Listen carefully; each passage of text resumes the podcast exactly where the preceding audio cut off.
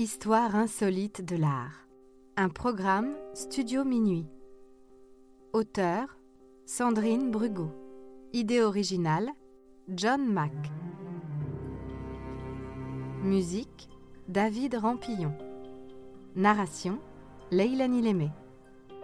Enregistrement et montage Patrick Martinez-Bourna.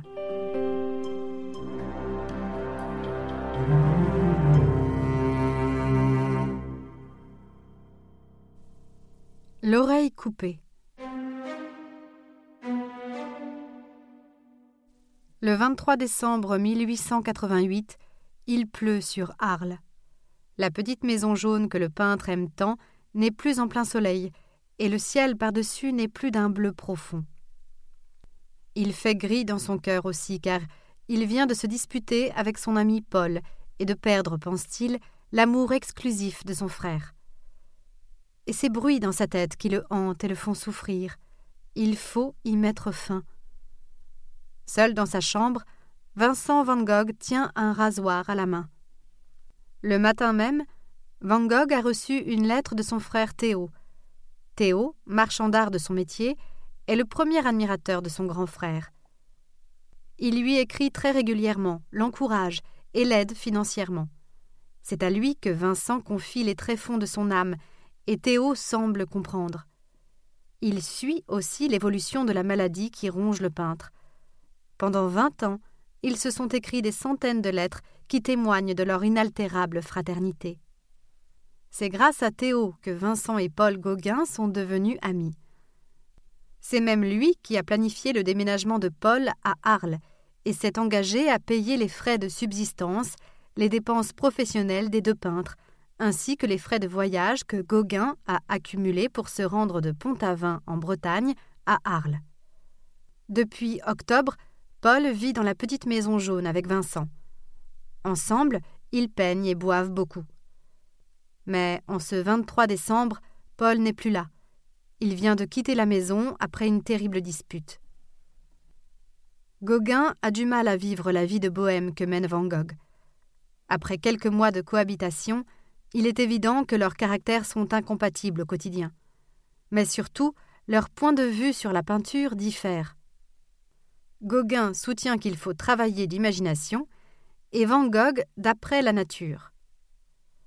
Vincent va jusqu'à menacer Paul avec un rasoir. Il s'enfuit.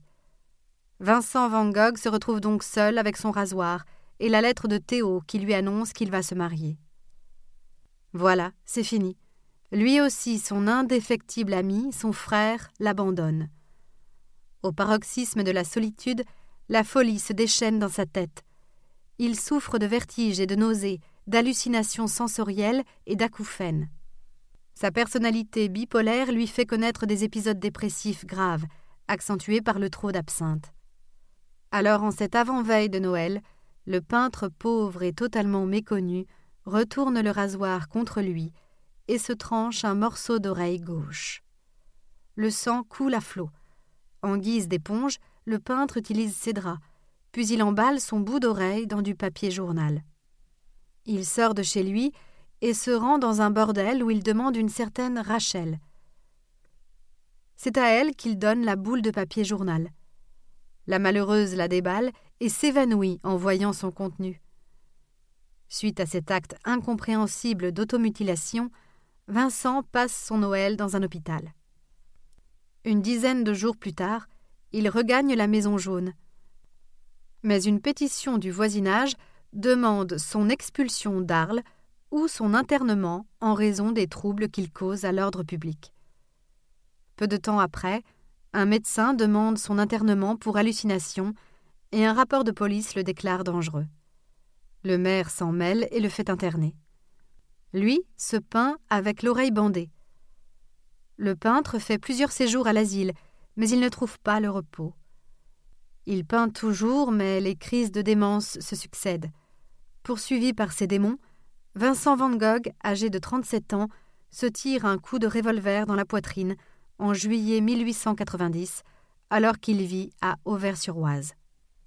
Schizophrénie, troubles bipolaires, syphilis, saturnisme, épilepsie, maladie de Ménière. bien des diagnostics ont été posés sur l'état de santé du peintre mort dans la misère. Chacune de ces maladies pourrait être responsable de ces troubles, aggravés par la malnutrition, le surmenage, l'insomnie et l'alcool. Il meurt triste et incompris, n'ayant vendu qu'un seul tableau sur les quelques 900 peints durant sa vie.